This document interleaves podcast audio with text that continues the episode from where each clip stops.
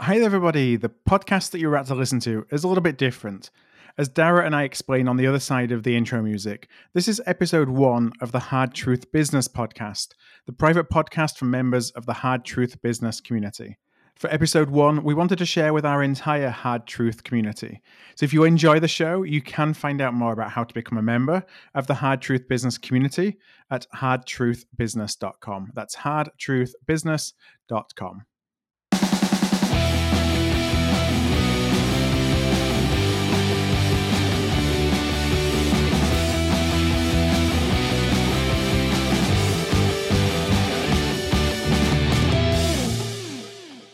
Hi, everybody, and welcome to the Hard Truth Business Podcast with me, Philip Ideson, and Darragh MacAnthony. We're both entrepreneurs. Um, we've been, I think Darragh's been at it a little bit longer than I have, but um, still five years in for me. And I think, what are we, 25 years now, Darren?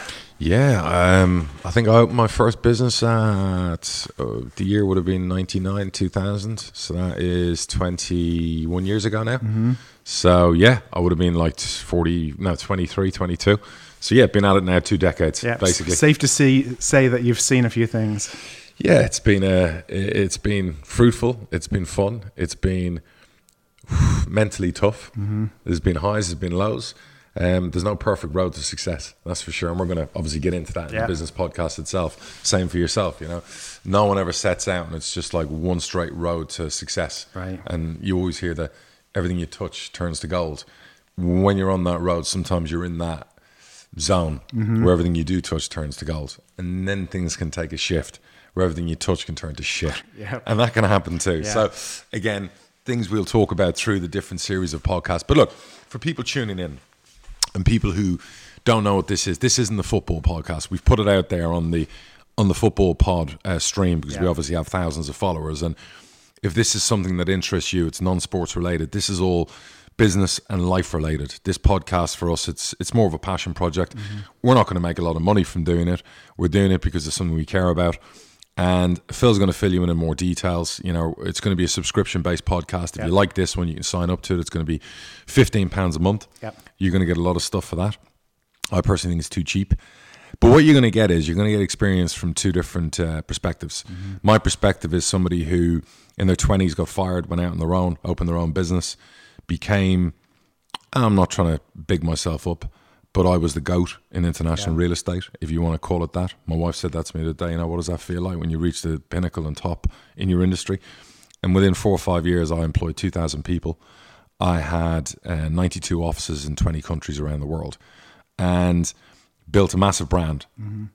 and did very well business wise, personal wise. Made the Sunday Times Rich List twice in my 20s, uh, which was quite an achievement at the time bought a football club, bought a lot of toys, and then got the shit kicked out of me. Mm-hmm. 08, 09 came, everything that came after that. And we're going to discuss that. But the one thing I can give through these business podcasts and my experience is I can talk about how to employ people, how to build yeah. a business, how to open a business, how to close a business that's struggling, how to call time when you need to call time. And sometimes that's some of the best business decisions you yeah. can make. I can talk about recruitment. I can talk about marketing and sales because it wasn't just sales and what I did. Marketing played a key part in it. I can talk about training people, people who are nobodies, mm-hmm. people who are strafes, waifs, um, gems, a little bit like football that I'd polish up and turn them into successful people. And of course, they played a big part in that too. I can talk about setbacks, resilience, how to deal with that mentally, psychologically, how to juggle your personal life, your work life because all of that gone on for me. I lost my mom mm-hmm. in my 20s mm-hmm. to cancer. I ended up getting married, having three young children under the age of four, all in, in a three, four year period. And obviously, my business was in trouble because of 08, 09. Buying a football club led to the press coming after me big time. Um, you know, you read a lot of crap about me on Google, on Wikipedia. Um, there were TV documentaries done. I can give you the hard truth and all of that um, because I'm one of those straight shooters that always tell you the truth and how it is. So don't believe everything you read online. Um, when you run a business that big and successful, there's always going to be a lot of naysayers. Yeah, people there's going to be a lot, for of, you. a lot of jealousy, and they were out for me big time. I was here's this young brash guy living in Spain. He's on billboards everywhere, buying a football club, mm-hmm. drives a red Ferrari.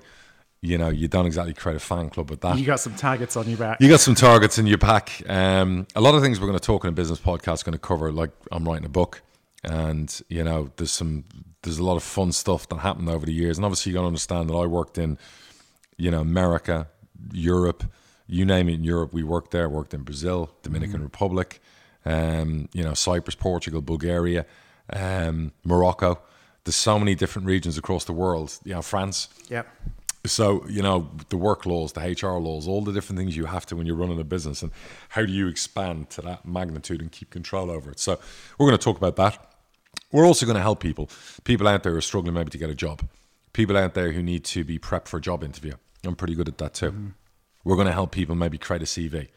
We're going to help people maybe if they have money and they want to start their own business. We can give them advice on that too. So, we're going to cover so many different aspects during this business podcast. It's going to be fun. We're going to engage every week with people. We're taking questions we're going to answer every week. As part of the subscription service, you know, you get this you're listening to now, you can watch it on video, you get access to a special area to do all of this. But you'll also get invited once a month to a, a, a large Zoom call mm-hmm. with me and Phil and all the subscribers. And we'll answer a lot of questions. But once a month, we're going to have a seed pitch moment where people can pitch a business idea yep. if they want me to invest. I've invested in, I think, three businesses the last 12 months since COVID struck people I've never met. Mm-hmm. Um, you know that call there. I was just turning. That was one of my new business partners yeah. I'm doing business with on the on the e mopeds that we're launching. Um, one of my new businesses called Velo e mopeds. So again, it gives you the opportunity for what I think for fifteen pounds is actually value for money to help change your life, to get maybe answers to questions you don't know the answers to. Bear in mind the disclaimer is uh, I don't know it all. Um, you know, you have to go into this with your eyes wide open. Mm-hmm. Just because what works for me might not work for you. So if it doesn't work for you, you can't blame me. Yeah, you're not going to tell. You know, it's yeah, not a golden ticket. It's not a golden ticket. Uh, everyone's different the way they are. There are people out there better than me. I understand that. Not in real estate when I was in my day, but many other things are better than me. Mm. You've met Elon Musk and Bill Gates and all these people and whatever. There's always more successful people in different industries. So I never met one in real estate though. Um, but it's been a long time since I've been in real estate, but I still have my finger on the pulse. And we'll talk about that too. We're also going to be doing basically um, uh, some books from these podcasts, and you're going to get like a pretty large discount to get those yeah. books when they're printed. And down the line, when COVID's passed and human interaction is celebrated rather than criticized or ostracized, we're going to do seminars. And I'll go to the UK and I will do seminars for our members where you will come and spend a day, two days um, talking in person with me in front of an audience. And most people charge thousands for that. Mm-hmm. So think about what you're getting for £15 a month here and that price isn't going to last because we're going to hit like a certain level and then we'll obviously charge more. So Phil I'll go into a few more details now on how you can register your interest, and then we're going to launch the first episode, and, and Phil will talk about the subjects we're going to cover. Yeah, so first of all, to actually join the membership community right now, you can go to hardtruthbusiness.com and you'll see all the details about what you get involved uh, and included in that membership, and also uh, how you can subscribe. So just easy way to go and do that, hardtruthbusiness.com. And when will they be able to press the button to actually buy? So by the time this goes out, uh, they'll be able to press the button and buy. Cool. And you know, some from my perspective, you know, as I kind of look at the career that I've had going to being an entrepreneur, it's been very different, a very different journey, of course, but interesting. you've had. And and my background is more, you know, not really being risk averse and mm-hmm. so therefore while always wanting to be an entrepreneur thinking that perhaps the safest place to go is a corporate career sure. and doing that for 15 16 years. And um, you know was very uh, fortunately successful in that. I became head of department for the department that the, the area that i was in which was procurement. So um, head of procurement for a large financial services company for all their international offices. You moved um, from the uk to the states. Yeah and i actually uh, lived in india for a year as well. Wow. Um, we had a team of 200 in india that wow. uh, back in 2007, 2008. So I was late 20s. So my late 20s, I wasn't on the Sunday wow. Times rich list, but I was managing a couple of hundred folks and living in India. But that's trailblazing because procurement was never a big thing. Right. You know, so you're trailblazing in an industry that really was quite new, mm-hmm. you know, for that. Uh, and that took you from the UK. Yeah, I was I was UK to the US, then I went to India yeah. and then back to the US Brilliant. again, and you know jumped in with that, not having a clue what I was doing and having to make it up as I went along. Which fearless. You know, I really believe in the fact that you only learn by putting yourself in uncomfortable situations, Absolutely. or situations that you don't necessarily know the way out of when you jump into them. So that's definitely been my approach. Uh, you know, leading to set my own business up five years ago and thinking I have everything that I ever wanted. Mm-hmm. I have the comfort, you know, financial security. Yep do I jump off the cliff and give all that up because I have a, a, burning ambition to do something and be and create something bigger than that? And you know, ultimately took the the journey to do that, and it's been a little bit of a roller coaster ever since. Brilliant. But, um, and we're, we're gonna we're gonna talk about the birth of entrepreneurs. That's going to be a subject. We're not going to cover it in this episode, but we're going to talk about: Are you born an entrepreneur because genetics and people in your mm-hmm. life? Or is it something that you pick up like a hobby and yeah. become obsessed about uh, and go into? That's something I've always wanted to delve into. Because people have always said, "Oh, you're either you're either a natural born salesman, you know, or you're not," and I can prove scientifically because everyone likes to use science nowadays. That's incorrect because I've taken some of the most bland people, with all mm-hmm. due respect to them, and turned them into sales machines. Mm-hmm. Now, I've always said sales is about personality, but I've proven that I can make a top salesperson. Yeah. So that can happen for anyone.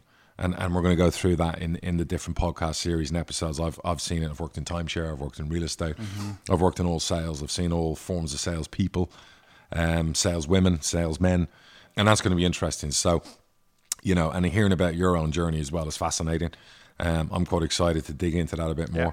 You know, what got you to the point in making that decision and, and pressing the button to actually go and leave your comfort zone of the UK. And, and you talk about working in corporate life you know, I with my lack of qualifications, I didn't really have that mm-hmm. opportunity that you did.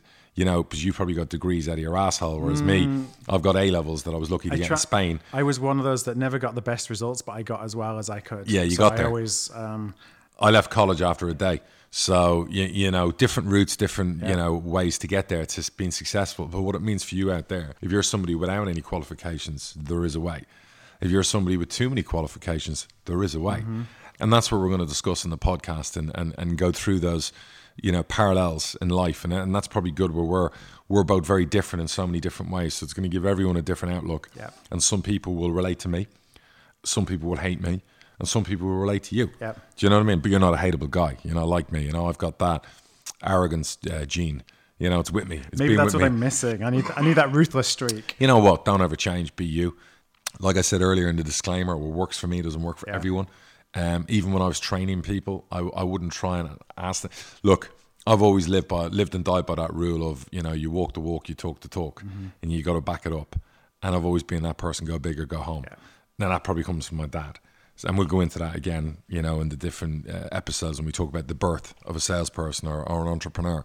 Um, but I am of that firm belief that I've always had that bit of arrogance. People confuse with ignorance. Ignorance and arrogance are two different things. Mm-hmm. There's nothing wrong with being a little bit arrogant, as long as you're humble and treat the people around you with respect. And I've always had that arrogance and aura about me. And people who say they know me, who've never met me, will talk about me, mm-hmm. but have never met me. Right. People who've met me like me. Mm-hmm. People who haven't met me dislike me from yeah, it's afar. like they see a different persona. Of course they do, and that's fine. And when I was building a business and people knew who I was and where I lived in Spain, you know, there was that aura, and and you know, everyone thought, oh yeah, we know him, and they didn't know me. Um, the people who really knew me are people I still speak to today, years later. So again, nothing wrong with having a bit of arrogance and a bit of self confidence in what you do, but like I said, you got to retain your humility. Uh, your humbleness uh, and always, always, always respect others how you want to be treated. Do you know what I mean? So, but look, enough of that. Um, you want to talk a bit, a bit more about what we're going to be doing? Yeah. So today, uh, so the format of this podcast, we're going to explore a topic each week. We'll also, if there's anything topical that comes mm-hmm. up, um, that we just think it's important to talk about and share some of our yep. opinions and perspectives on. We're going to do that through this podcast. We're also going to invite questions from members of the community to yep. come. Uh, we'll do that within our. Um, there's actually going to be like an online tool, uh, yep. a hub that you're able to access where we can ask some of these questions. We'll feature some of those, and then we'll also from time to time invite uh, members of the community on directly. Absolutely. Um, so that we can do all that in real time and they have the opportunity to ask some follow ups. Love it. And I think it's it's important. Like today, we're covering what's the subject today. So today we're going to talk about how to come back from hitting rock bottom. Right. So it's resiliency. And the reason why I thought about that for this first podcast is it's really easy to go and think, one, as an outsider, mm-hmm. you, you can look at somebody that's successful and think that it was easy. Plain sailing all the way. That it was, you know, it's the overnight success. Yeah. Um, but also, I think you have to go in with both eyes open if you're looking yeah. to um, set up a business, if you're in a business, that things are going to get tough and you can never really be prepared for that when you start on the journey. And 100%. so you got to start there and be aware of that and have your eyes open mm-hmm. to really fully embrace then all the things that hopefully you can do and we can help inspire you and share some of our experiences around to make sure that you minimize the um, the risk of that happening. No, I love it, and um, the next three or four episodes, try out some of the subjects we're going to cover because I want people to hear the subject so they can send in their questions or use the, the members platform to, Mm-hmm. to put questions up. So give a few ideas on what we're covering. Yeah, so some of the things that we talked about were we talked about the resilience that Mm-hmm. we're doing here. We talked about it's actually you just mentioned it there about um, from a sales perspective. You know, Mm-hmm. how do you um, how do you even if you don't feel you have the confidence, how do Mm-hmm. you start to have some of those conversations um, and perhaps be a little bit more forward than you may otherwise Yep. um, want to? You know, we get a lot of questions around should I even start? Um, you know, what's it like to start? And Sure. that's something that we want to just give some perspective on, and perhaps what can you do to minimize the risk when you begin. Yeah. Um, and you know, as you're doing that, should you be following passion projects? We actually have an interesting question later about passion versus um, something that you just you see an opportunity for. Um, we're really touching on all facets. I think what the, some of the topics that we're going to be covering because we have our list of kind of ten or twelve that we want to kick off with. Mm-hmm. Yeah. But we really want to take some feedback of members inside the community because we want these podcasts to be representative Yep. of the topics that you're interested in 100%. about. So, you know, what you'll find is we'll be in that community asking kind of what are the Mm-hmm. things that we're seeing or that you're particularly concerned about. Our audience will lead us. Yeah, exactly. So I, I don't want to bore people just with stories, you know, of my life and my past. I want I want our audience, our members, our subscribers, our VIPs to lead us on Mm-hmm. what they want spoken about and, and, and to discuss. And look, it's easy to send in, can you teach me how to be a salesperson or how to close a deal? Yeah. Yeah, that will come. We'll talk about all of that. But give me some real, you know, uh, let's get into the detail. The devil is in the Yeah, detail. what's the So, deal? Yeah, what's the deal? You know, so you know, throw any questions out that you've got, no matter what. I don't care whether you're at home unemployed, whether you're successful, whether you're retired, whether you're thinking of coming out of retirement, whether you're just starting, Mm-hmm. whether you just finished college, whether you have your degree now and you're in fucking lockdown. Um, and excuse my language, I will always curse at who I am. Um, you know, it doesn't matter who you are, what you're doing. You could be someone who's lost a big business over the last 12 Mm-hmm. months because of COVID. So we want to hear from you. We definitely want you to be members of our community, uh, and we'll go from there. Yeah. So let's go into how to come back from hitting rock bottom. And the first question I have is what was rock bottom for you? There's been a few points where I've hit rock bottom. Probably the first one, and it wasn't really rock bottom. I, I worked, um, I think I was 22, 23, and I worked in a real estate company called Ocean Estates. And they were probably the premier, biggest agency in Marbella where I grew up.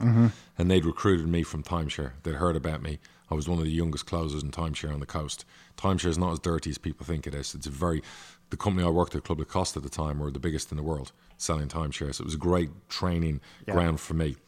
So Ocean recruited me from being in timeshare from 19 to 21, 22, straight into real estate as overseas real estate was becoming popular in Spain. So I went and I learned off a guy called Clive Saxby, um, who was the sales director of Ocean Estates. And he was a great guy. Yeah. I remember my first ever experience was a piggyback, it's called, where he had a client Mm-hmm. and you go piggyback and you sit and you said to me, shut the fuck up, don't talk. You sit there for three days and you watch what I do. So that's all I did. And it was such an education for me. I knew how to sell because coming from timeshare into real estate's easy. Yeah. If you can sell timeshare, you can sell anything. So I knew. I So was, what's the difference between selling timeshare and well, selling real with estate? timeshare, I'm meeting people and I have basically less than two hours to sell to them. Okay. I've never met you before, so now Mm-hmm. I'm sat in front of you and I've got two, three hours to take five grand off you and off your credit card. Yeah. Sat on a sales deck in the middle of an apartment resort. That's timeshare. Mm-hmm. Real estate, I know you before you get here because I've got a marketing file. I know all about you. I know your income. I know your desires, your wants. Mm-hmm. There is an interest from you that you want to buy real estate in Spain, hence why you're in Marbella for three days looking at real estate.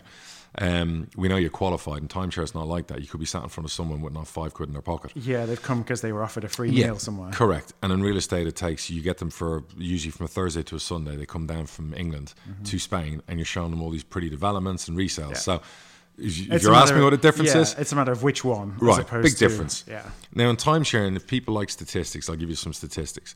In timeshare, a great salesperson closes 15%, which means for every 10 clients in timeshare, they get one and a half sales out of 10. Mm-hmm. Every 10 ups, you sell one and a half of them. When I left timeshare at 22, my ratio was 40%. Wow.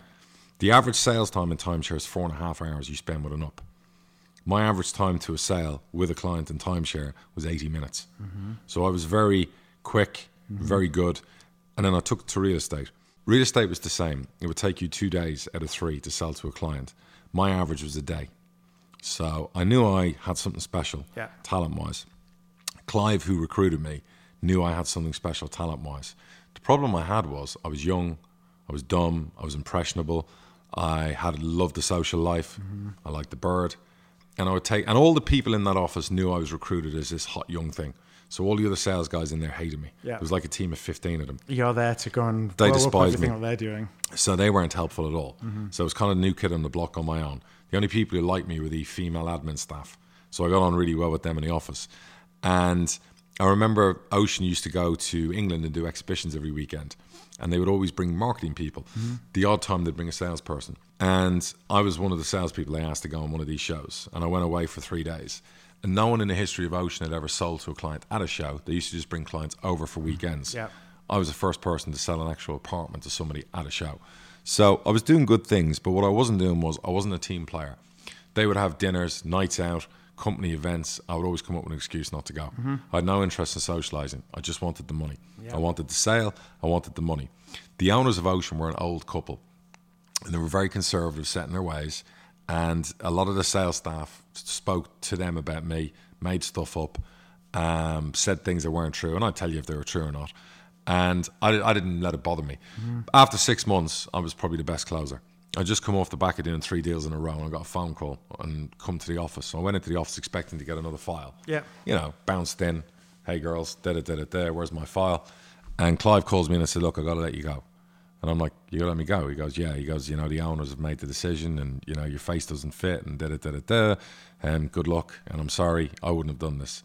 So rock bottom for me there was getting fired mm. when I was at the top of my game, for no reason, um, other than being maybe a little bit of a maverick. Right. So, you know, I, I would take a client, I would sell, and then I'd go sleep for two days after partying. So that was kind of my outlook on it, you know. I was I had no interest in being promoted to sales manager. I had no interest in working for myself.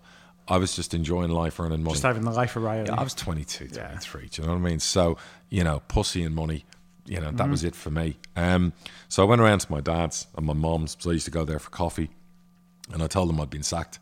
And obviously, you know, I'm sat there and I didn't really know what to do. And then I said, look, I'm probably going to go out on my own. And my dad, who's like, listen, I have so much respect. My dad's a legend. And he hit rock bottom. And he showed me when he hit rock bottom what it's like coming back. And, and that was like the best ever experience for me watching that growing up. Yeah. You know, how, how that man got out of rock bottom, no problem, you know. And, and no matter what was against him, nothing bothered him mentally. And it never affected our home life. So he looked at me and he said, um, You're too lazy to open your own business. Don't bother.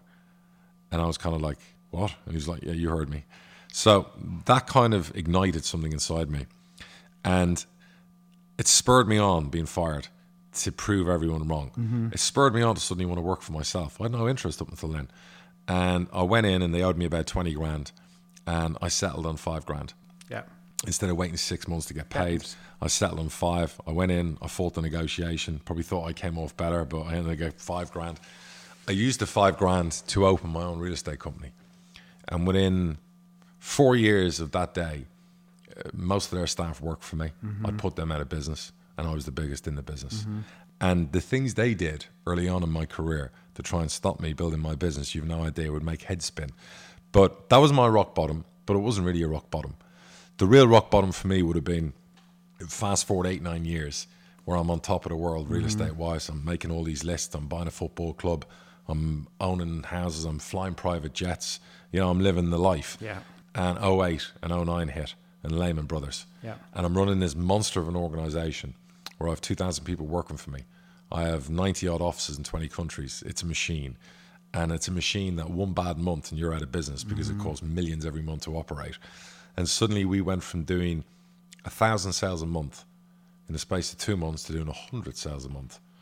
Now, when you're an organization with overheads operational based on doing a 1000 sales mm-hmm. to suddenly doing a hundred, trust me, the shit hits the fan quickly. Yeah. That was rock bottom, big time. And it followed on where I remember one Christmas, it was December the 16th, I always remember the day. I had financial advisors, I was a Swiss resident. And my financial advisors basically took care of everything. I had no idea. Stocks work, the stock market, blah, blah, mm-hmm. blah, blah, blah. I'm making so much money, I'm just like, yeah, do whatever. Make Yeah. sure I make money every year. And you get really lazy and complacent, right? Because you never think that tomorrow's going to end. You, you know, it's, it's going to It's, carry it's on. all one way. It's been, all one especially like way. the last five years. It's Midas been, touch, gold mm-hmm. touch, you know, nothing can touch you buy me. into that. Yeah, you do. And you're young, and I was young. And don't forget, I have a college education. So there's lots of things I could have done better, and maybe if I was better qualified, I could have done better. And but maybe that's what made me successful that I didn't have Yeah, all of you may not. Have, you would have been more hindered by. You Right. wouldn't have taken some of the risks that you did. Correct. Because you'd talked yourself out of them. Correct. And I was very aggressive with everything I did. I built my business based on aggressive decisions, mm-hmm. decisions that no sane minded person would have made. And I made them. Yeah. You know, and, and, and they paid off. And I remember my financial advisor ringing me and saying, Have you seen all the stuff on TV about Madoff? And I'm like, Yeah, well, I'm having a beer. I'm in my house in the UK at that mm-hmm. time. It was Christmas. And I'm like, I see all these people have lost like billions and billions. And he goes, Yeah, I'm sorry to say that you're one of them. And I said, What? And he goes, Well, one of the funds we invested like 85% of your money in mm-hmm. was a fund that belonged to a fund of Madoff. Wow. So that was before Christmas. So I basically, like, in a phone call, lost 85% of everything that I'd spent nine years building. Now, I'm not asking people to feel sorry for me. Mm-hmm. There's no boohoo moment here. It is what it is. I'm young. You know, I was still young then. And I always looked at it that I have me. Yeah. No matter what happens, I can sell. No matter what happens with companies, businesses, money, I can walk out the door. And if I have to sell door to door, I'm going to earn an No income. one can take that skill away from you. No one can take that talent and skill away from me because I'm the best at that and I still am today. And it took me a couple of days to shake off what was happening around me and obviously deal with that and the fallout from that. And at the same time, I'm trying to save a business that's crumbling in regions across the world that don't understand. So you're looking at it and going, how do I keep 2,000 people on? I can't. So now I've got to get it down to 500. Who loses jobs? Who doesn't? I'm dealing with the fallout that developers around the world that we'd we'd sold apartments for clients uh, on behalf of these developers. They're suddenly not finishing projects. Yeah. They're not. They're they pulling out of them or they're putting their projects into bankruptcy. Correct. They're in trouble, which means the clients are in trouble. Clients aren't getting mortgages because the banks stopped giving mortgages. Now all of a sudden the clients aren't blaming the developers. They're not blaming the banks. They're not blaming Lehman Brothers. They're blaming the young football club owner. Mm-hmm. They're running to the press. They're running to the papers. They're saying he's got my money, which is a load of bullshit. If anyone knows anything about real estate, the estate agent doesn't handle the money. Right. It's the developer and a lawyer who gets the money. So not only am I owed millions from these developers, now I've got clients who are unhappy at me, and their main focus is on me because I'm that guy that's in the spotlight. Not the developer in Cyprus or the developer in Portugal or the developer in Spain. It's me. Even to this day, 15 years later, I still get the odd message. You stole my money in Spain. No, I didn't. I didn't because I never got your money in Spain. Mm-hmm. They're developers who got your money, and you did it with lawyers, so it was independent. Do you know what I mean? So as bad as I felt for people losing fifty grand or forty grand or whatever, that's nothing to do with me in the per se. As yes, of course, I introduced you to the developer. You made the decision to buy. What happened afterwards was a once in a lifetime recession, mm-hmm. economic meltdown. It affected all of us, including me. Yeah. And I've always felt, you know, looking back, I, and, and all I did then was firefight. For the next two, three years, I fire fought newspaper articles, journalists, bad press, unhappy people. And I, I thought I could keep it all going and I mm-hmm. thought I could make it all right.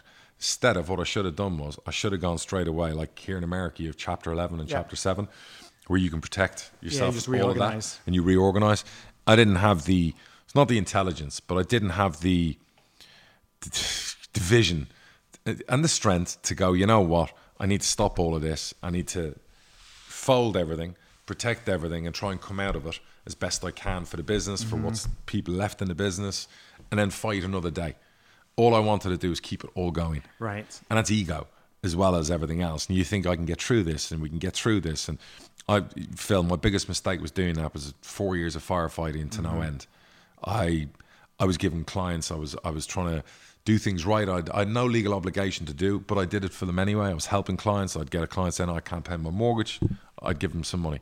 I wasn't to shut them up. It was because Yeah. genuinely I'm that guy who wants to help. Yeah. So I'm helping people left, right, and centre. You, it, it was a shitstorm, and mm-hmm. that was rock bottom. Rock bottom that lasted three, four years, and it coincided with me moving to America, and I couldn't get going in anything else. The only thing I had to take my mind all of off all of it was football. I had a football club that once was costing me a fortune that didn't really cost me because I didn't think about it mm-hmm. was now fucking costing me a fortune and I was mm-hmm. thinking about it because I'm I'm running out of money, money what's left It meant a lot more. yeah, to yeah, yeah, yeah, yeah. I'm, I've got a lifestyle I got to sustain. I can't anymore, so I'm going to have to make sacrifices. Fine, boohoo. You sell a house, you do what you got to do.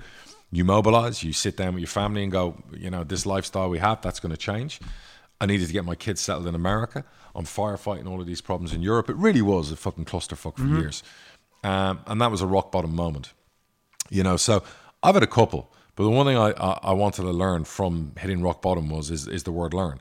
Is you learn from the errors, the mistakes, the reactions, the things you do. Because when everyone's under pressure, we all handle things differently. I've always thought I've handled pressure pretty well.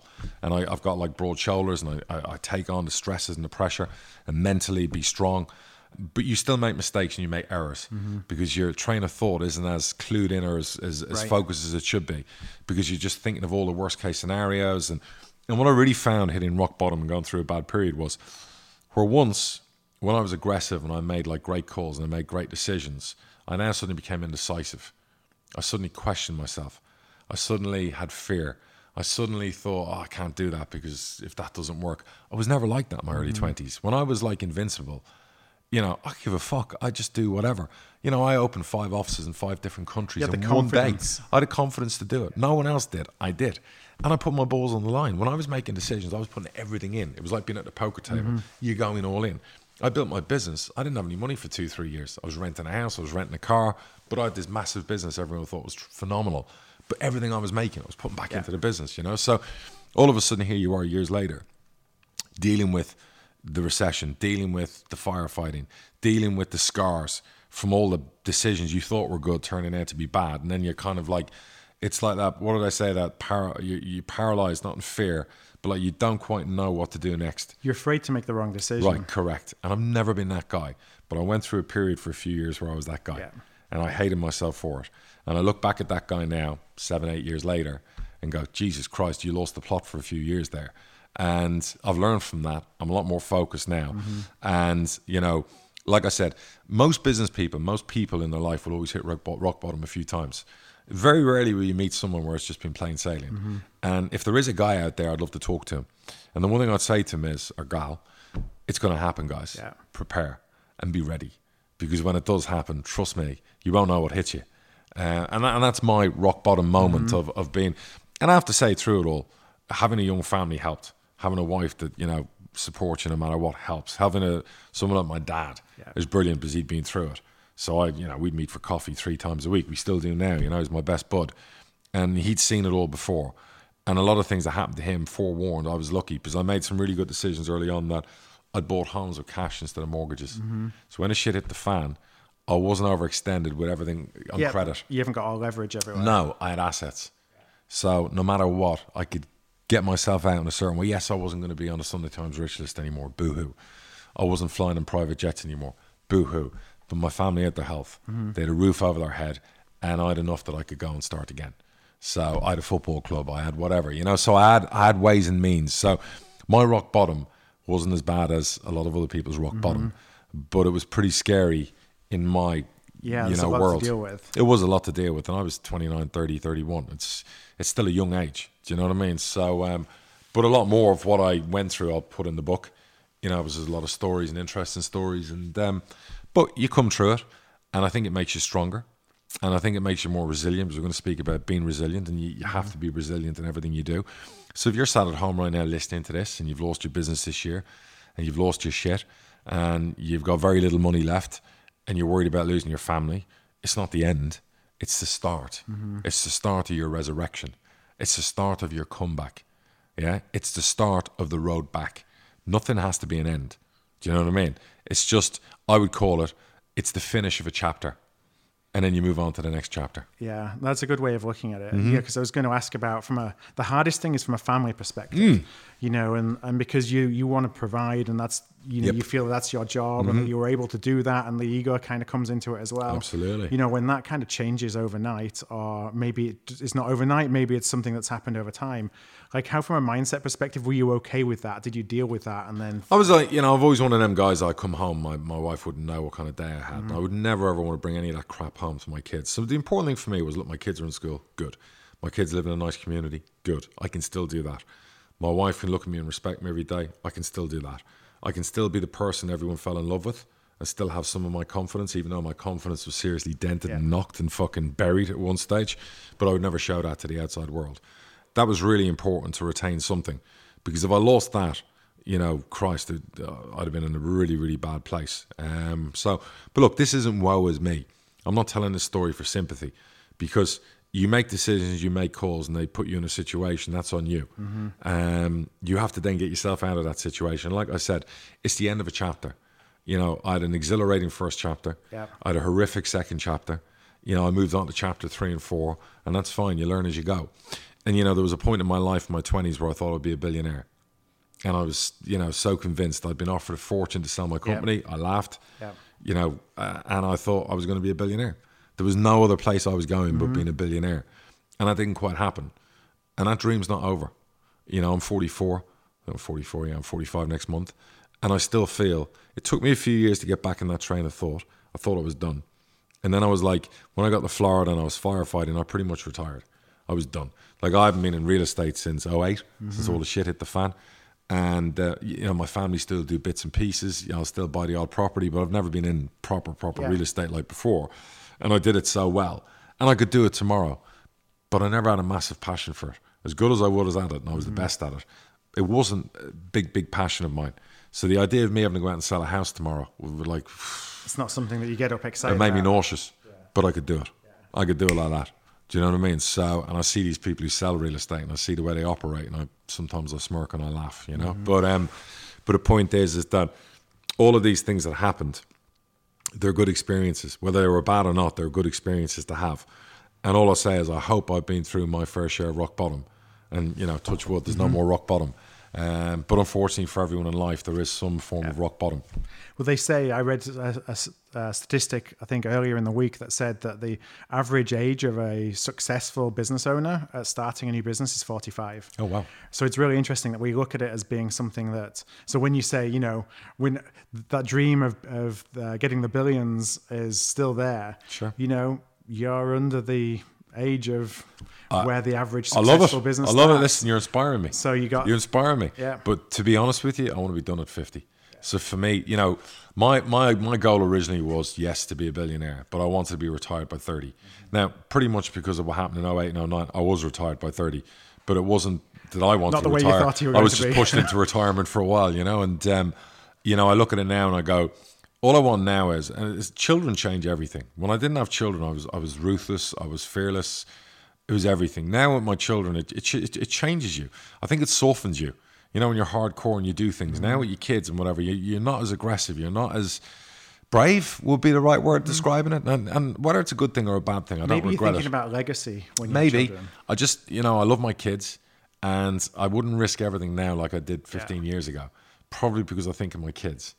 And it's not that I want my kids to have what I have, because I've always said I want to spend it with my wife. Mm-hmm. They can earn their own fucking money. Do you know what I mean? Mm-hmm. So I want them to have the best in life. I want them to have a good education. I want them to have good teeth. I want them to have happiness. I want them to learn to work hard. I know they have everything. I know people who go, but your kids, you know, they fly first class, they do this. They, yeah, you're absolutely right. And I'll never apologize for that. I'm giving them the best I can. Mm-hmm. And I hope I create three great people who then go out in the world and do the same Yeah. and do it right and do it humbly and, you know, create their own families and bring their own people up that way. I see too many people nowadays that bring up woke kids. You know, I'm not bringing up woke children. Mm-hmm. I'm bringing up kids the way I think they should be brought up in the world that's changing all the time, not for the better. Yeah. And I want my kids to be part of that generation that sets the balance back. Yeah. Because right now, it's frightening seeing the generation coming through right now. So if my three can make a difference along with other people's kids, great. If I bring up three hardcore, red blooded capitalists, great. Mm-hmm. Do you know what I mean? Now, if two of them turn out to be that way and one of them turns out to be a starving artist, I have no problem with that. As long as they're happy. Yeah. Um, you, you know, so kids change everything. And, you know, I look back and my kids have no idea, you know, of like the business I had. And because they, were, they weren't around, they were too young, they were babies, you know, whatever. And sometimes my wife will tell them and it'll blow their mind. Sometimes they'll go on Google. Sometimes they'll find good stuff and shit stuff on Google. But I've prepped them for that. I've told them. I've, uh, you know, the world's a big bad place. There's a lot of naysayers. There's a lot of trolls. There's a lot of fucking idiots out there. Don't believe everything you read. You, you know, there's three sides to the story. You know, There- there's his, hers, there's the truth, right? That's what they always say. Yeah. But I've, you know, there's no regrets I have. You know, there's. I, I look back, like I said earlier on, and I go, I could have done that differently. Oh, I could have made that. What's the point? Regrets aren't going to pay today's bills. Yeah, what you said about chapters resonates. You know, I was um, in a situation where the, the advice that really helped me was like you see it as another hurdle. It's one more thing that's kind of putting in your way that you've got to overcome, and you got to show that you can overcome it and use Definitely. that as the fuel, if you will, to overcome it, as opposed to just let it beat you up because it's extremely easy to feel like you you're getting beaten up. The worst part of being beaten up, or where you get into a funk, and, and this happens to everyone, and I'm sure people listening can, can relate to this. When one bad thing happens, another one follows, and another one. And then you get in a mindset where you just think everything is bad that's happening around you, and you're making every bad decision followed by another bad decision. And that's really easy to get into a funk where you just think it's me. Yeah. You know, it's me. And I've got news for everyone out there. That is that's life. That is life as a human being. Shit happens. Um, you can get in a funk where a few bad things can happen. But the great news is, as much as a couple of bad things can happen, some good things can happen too. And the one thing I've always found throughout my life is the harder I've worked, the luckier I've got. Yeah. And I'll always stand by that. And I'll say that to people listening right now. You're going to come out of this COVID, you're going to come out of this lockdown, you're going to come out of all the crap that's out there. And if you're going to have a resurgence, base the resurgence on hard work. Mm-hmm. Go out there and graft as hard as you can. I don't give a fuck if you have to go and take three jobs. Go take three jobs. And I've said this before. People used to argue with me about interns. You know, you intern for free and you got to do a job at night mm-hmm. to help you intern to get you where you need to be. I interned for a year in real estate, no money, and I ran a nightclub at nighttime to pay that bill. Yeah. You know, so and it led to me knowing what I was doing in real estate. So hard work above all else. My kids will always say, what separates you? Look, it helps if you're a little bit intelligent. It helps if you have common sense. But the one thing I know is if you put me in a room with a hundred other people, I'm going to work harder than every one of them. Mm-hmm. Every fucking one of them. And we talk about sometimes football. The harder you work, the Yep. easier it is to win games. Yep. It's the same in life. It's the same in business. It's the same in a marriage. The harder you work on a marriage, the better marriage you have, mm-hmm. right? And I say this to my kids all the time when they're studying for exams put the work in. Now, if at the end of putting the work in, you don't get the results you want, okay. But at least you can say you gave it everything you got.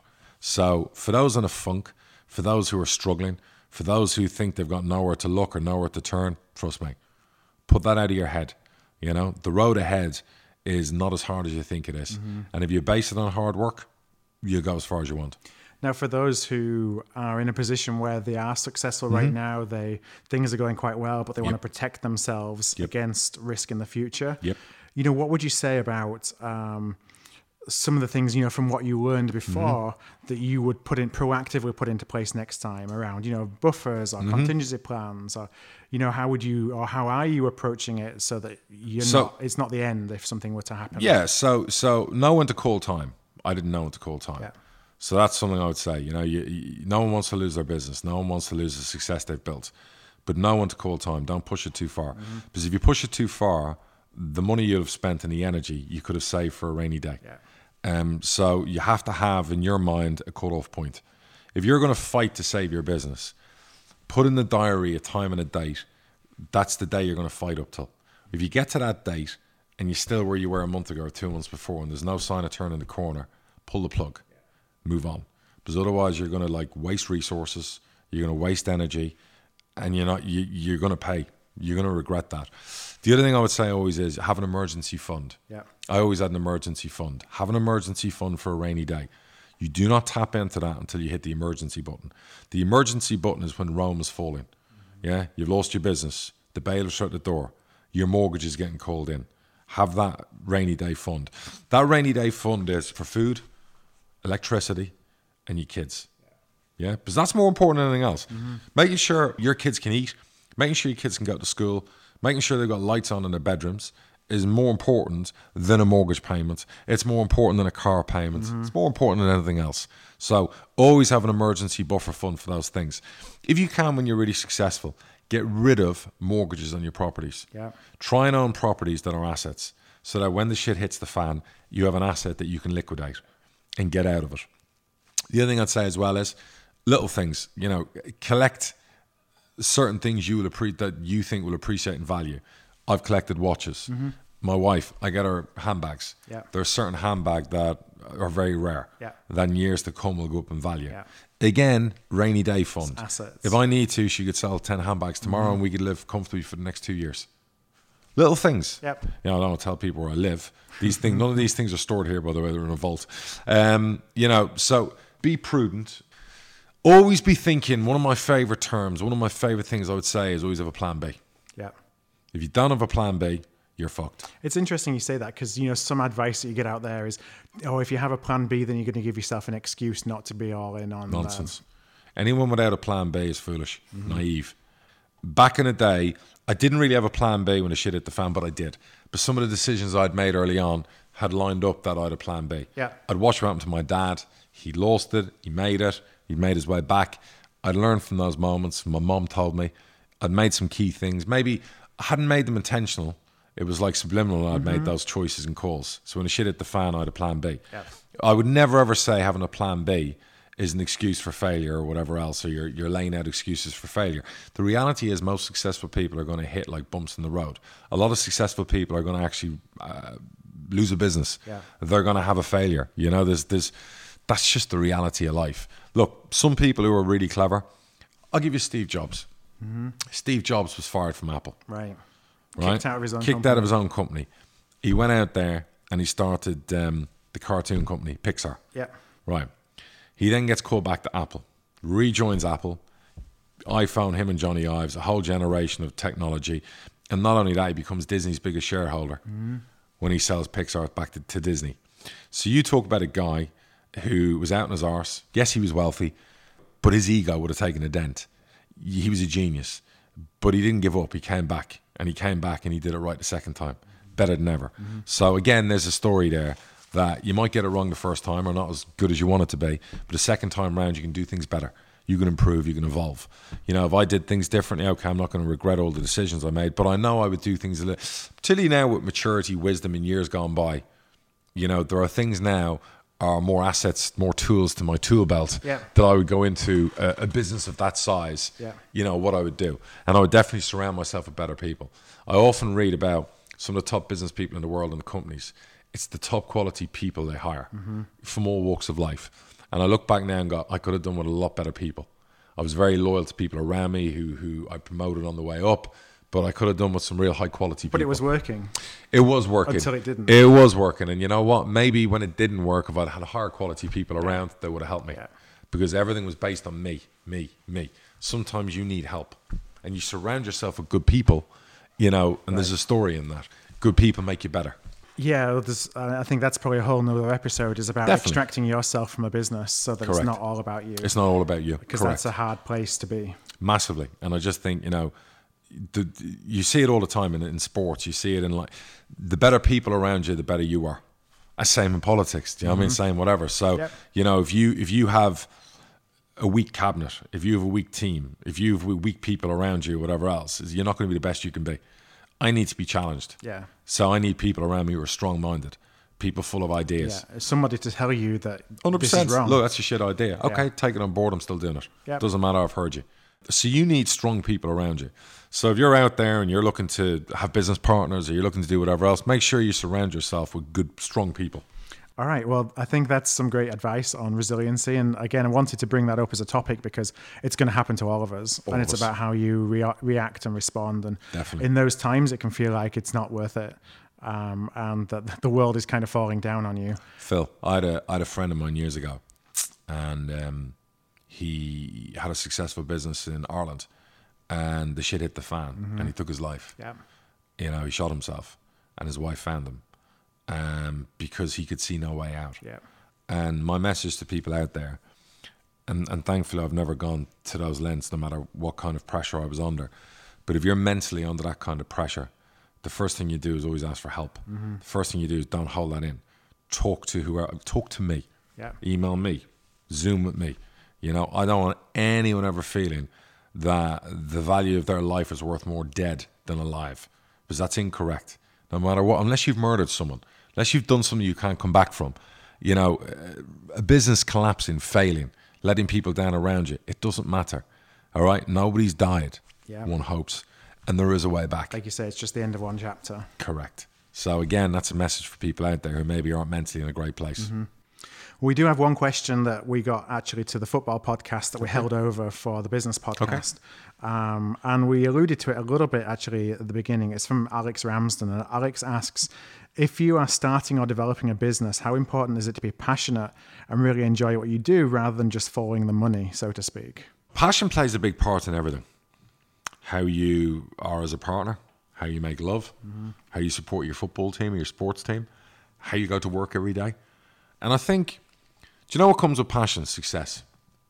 Like I didn't love real estate, but I was so damn good at it, so I was passionate about it. You were passionate about the results. I was, I was, because I, felt, I found something I'm really good at. Yeah. Uh, and when you're really good at something, you can be passionate about it. You might not love it, but you no, but if you're winning every day, Absolutely. then you will keep on coming It's a drug. more, It's a drug. So all I would ever say is no matter what you do, if you choose to sell real estate, if you choose to sell double glazing, if you choose to sell a car, if you choose to be in procurement, if you choose to go into those industries, you have to give it everything you've got. I hate people who do things half-arsed and Mm-hmm. half-measured. I have no time for that. The one thing I've got, I've, I've just got no time for people who take half measures. So, like I've always said to you, you know, go big, go home. Yeah. So you're in procurement. That's what you want to do. You and your wife have moved to Florida from California. Well, you know what? You got to work 15 hours a day to make that work. So you've got to give it everything. If you want to call that passion, call it passion. It's the same. You know, I make love to my wife. I give it everything I've got. Mm-hmm. Do you know what I mean? I don't do things in half measures. Lucky girl. The point is the same with business. I'm, I'm doing new businesses now. I get my I, I get my fingers into it. I try and get as excited as I can. But the people who I've invested in, I want them to be more passionate than me because they're driving it. Yeah. They're using That's my always money. a bad signal if they're not. It, correct. Now, in fairness, the people I've hooked up with are. So I'm very thankful for that. Same with my manager at my football club. He has to be more passionate about the team than me. The players need to be more passionate and more upset about losing than me. So, yeah, uh, you have to have passion, desire. You have to have unwavering belief. You have to have a work ethic that's unrivaled by anybody. You want to talk about what makes people successful, what makes people rich, what makes people have it all. I'm giving you some of the ingredients. I should be charging you fortunes for this, by the way. But these are some of the ingredients, but they're all built on hard fucking work. Yeah, and whether that passion comes from, uh, however you get that Mm-hmm. desire to work hard, it maybe it's a passion because it's something that you are interested in. Maybe that you're passionate about the process. It may be passionate that you're passionate about the result. Like for you, making the money and and getting the sales was the drug that kept Big you time. coming back for more. Because if you're not passionate about it, you're not going to put the work in. Forget it.